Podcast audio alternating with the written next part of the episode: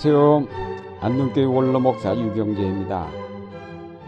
주기도문의 둘째 부분인 인간을 위한 기도에서 먼저 밥을 기도하게 하셨고 우리의 죄를 용서하여 달라고 기도하게 하신 다음 우리를 시험에 빠지지 않도록 해달라는 탄원을 드리게 하셨습니다.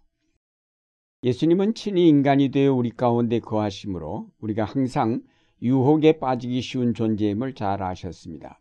그래서 우리를 시험에 빠지지 않게 하시고라고 기도하게 하셨습니다. 인간은 처음부터 유혹에 약한 존재로 지음을 받았습니다.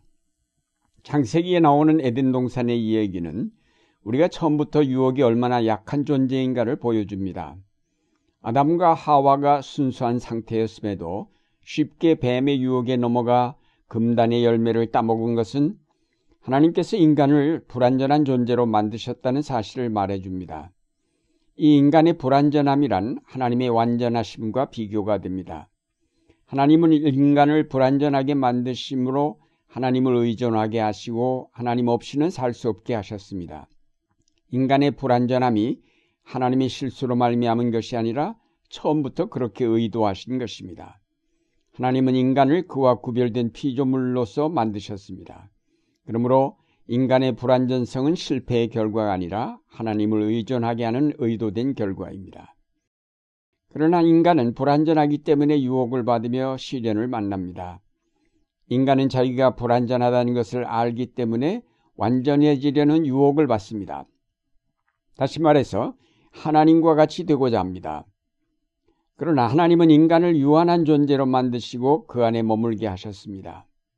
인간은 결코 하나님과 같이 될 수는 없습니다. 우리는 하나님께 지음받은 피조물로 머물 수밖에 없도록 지음을 받았습니다. 그런데 인간은 끊임없이 자신의 유한성을 벗어나서 하나님처럼 되려고 합니다. 바로 이것이 죄입니다.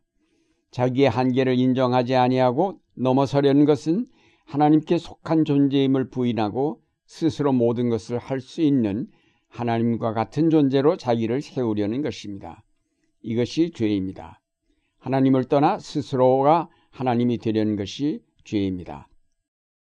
인간이 이렇게 하나님처럼 되려 할 때에 자기를 신뢰하게 되고 육적인 삶을 추구하게 됩니다. 하나님께 속한 불완전한 존재임을 잊어버리고 현재의 삶에 집착합니다. 그러나 우리가 하나님을 떠나 하나님처럼 되려는 유혹은 우리를 죽음으로 인도합니다. 그래서 우리는 유혹에 빠지지 않게 해달라고 기도해야만 하는 것입니다. 반대로 우리가 자신의 한계를 알고 하나님을 찾으며 하나님께 속한 자로서 하나님을 의지할 때에 우리는 영적인 존재로 성장하게 됩니다. 자신의 불완전함을 늘 인식하면서 하나님의 도우심을 구하고 그를 경외할 때에 인간은 비로소 점점 더 완전을 향해 나아가게 됩니다. 인간의 불완전성은 하나님과의 관계에서만 극복될 수 있습니다. 우리가 하나님을 섬기며 그 말씀에 순종하여 살 때에 우리의 영성은 개발되고 하나님의 무한한 능력을 우리의 것으로 차용할 수 있으며 우리가 이상하던 완전함에 도달할 수 있습니다. 이런 삶을 가리켜 성경은 영의 삶이라고 합니다. 영을 따라 사는 삶이 맺는 열매는 사랑과 기쁨과 화평과 인내와 친절과 선함과 신실과 온유와 절제입니다. 우리가 유혹에 빠지지 않도록 해달라고 기도하는 것은 결국 우리 자신의 한계를 깨닫게 해달라는 기도요. 그래서 하나님을 찾고 그를 의지할 수 있게 해달라는 기도입니다. 영적인 삶을 살 수 있게 해달라는 기도입니다.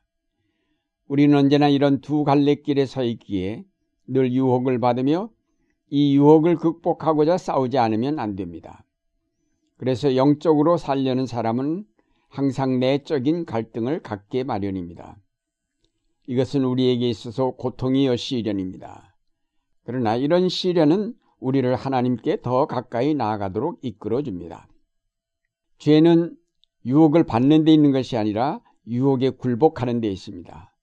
우리는 하나님께 유혹받지 않도록 기도하는 것이 아니라 우리가 유혹을 받을 때에 우리를 지켜주시기를 기도하는 것입니다. 복음서는 예수님이 이 땅에 계시는 동안 유혹과 악의 화신인 사탄과 계속 투쟁하셨음을 보여줍니다. 사탄은 예수님에게 물질과 권력과 명예를 제시하면서 이들로 하나님의 나라를 선포하라고 유혹을 하였지만 그런 사탄의 유혹을 예수님은 단호하게 물리치셨습니다. 그러나 악마는 계속 예수님을 따라다니며 그를 시험하고 유혹하였습니다. 예수님은 그에게 여유를 주지 않았으며 그를 만나기만 하면 언제나 그가 병자들 속에 들어가 있든지 바리새인들의 완고한 마음 속에 들어가 있든지 상관치 않고 몰아내셨습니다. 그러나 사탄은 끈질기게 달라붙어 예수님의 제자들을 유혹하여 배반하게 하였고 마침내는 예수를 십자가에 못 박도록 사람들을 선동하였습니다. 사탄은 온 힘을 모아 십자가상에 예수님을 공격하였습니다. 십자가상에서 예수님에게 모욕을 주고 그리고 그것을 견디지 못해 십자가에서 뛰어내리도록 유혹을 하였습니다. 그러나 예수님은 그 모든 유혹을 견디셨고 마침내 사탄을 패배시키고 승리하셨습니다. 이와 같이 예수님의 삶에 있어서 시험은 전 생애를 통해 그를 따라다닌 어두운 그림자였습니다. 그러나 예수님은 이 시험을 몸소 당하시면서 그것을 극복하셨습니다. 예수님의 위대함은 시험을 받지 않음에 있는 것이 아니라 모든 시험을 극복한 그의 능력 속에 있습니다. 예수님은 우리와 같이 육신을 가지고 유혹을 받으셨으나 그것을 친히 극복하심으로 우리도 그 유혹에서 승리할 수 있음을 보여주셨습니다. 아니 그는 친히 사탄의 강력한 유혹을 분쇄하심으로 우리로 그의 승리에 동참하게 하셨습니다. 승리하신 예수님은 우리의 연약함을 아시고 우리를 유혹에서 벗어나도록 도우시는 것입니다. 그러면 우리가 어떻게 하여야 유혹에서 벗어날 수 있을까요? 갈라디아서 말씀해 보면 너희는 성령을 쫓아 행하라고 하였습니다. 성령은 우리의 연약함을 아시고 우리를 위하여 대신 기도하시며 우리를 진리 가운데로 인도해 가십니다. 성령은 우리의 연약함을 일깨우십니다. 우리가 하나님께 속한 존재요, 이제는 그리스도 안에서 구속함 받은 존재임을 깨닫게 하시는 것입니다. 그래서 우리로 항상 겸손하게 머리 숙여 기도하게 하시는 것입니다. 성령은 우리의 인도자요, 교사요, 보호자이십니다. 그러므로 항상 성령의 인도함을 따를 때 우리는 유혹에서 늘 벗어날 수 있습니다. 오늘날 불의로 가득 찬 이 사회 속에서 안이하게 그 물결을 타면서 가라는 유혹을 뿌리친다는 것은 정말로 큰 싸움이 아닐 수 없습니다. 그래도 우리는 이 싸움을 싸우지 않으면 안 될 그리스도인들입니다. 날마다 기도하면서 성령의 인도함을 받아 너무도 거대해진 악의 세력과 맞서 싸워야 하겠습니다. 그것이 골리앗처럼 거대하게 보일지라도 신앙으로 무장한 사람의 조약돌 한 개에도 의외로 쉽게 넘어지는 것입니다. 우리가 도저히 이길 수 없는 것 같은 불의의 세력이라 할지라도 이미 그리스도께서 그 악을 패배케 하였다는 사실을 항상 기억하면서 타협하라는 유혹을 뿌리치고 그 세력과 맞서 싸워야 하겠습니다. 유혹에서 벗어나는 길은 피하는 것이 아니라 성령으로 맞서 싸워 이기는 길입니다. 사랑하는 여러분, 우리는 유혹을 받을 수밖에 없는 연약한 존재입니다. 그러기에 우리는 하나님을 만나야 합니다. 하나님을 의뢰하여야 합니다. 하나님을 만날 때에 우리는 우리의 연약함을 벗어날 수 있습니다. 그러나 이와 같이 하나님을 만나기 위한 영적인 삶의 과정에서 우리는 계속 유혹에 직면할 수밖에 없습니다. 악마는 계속 우리를 공격하여 넘어뜨리려 합니다. 그러므로 우리가 항상 정신을 차려 깨어 있으므로 이 악마에게 기회를 주지 말아야 할 것입니다. 그래서 우리는 항상 주님께서 가르쳐 주신 대로 우리를 유혹에 빠지지 않게 하옵소서라고 기도하기를 쉬지 말아야 하겠습니다.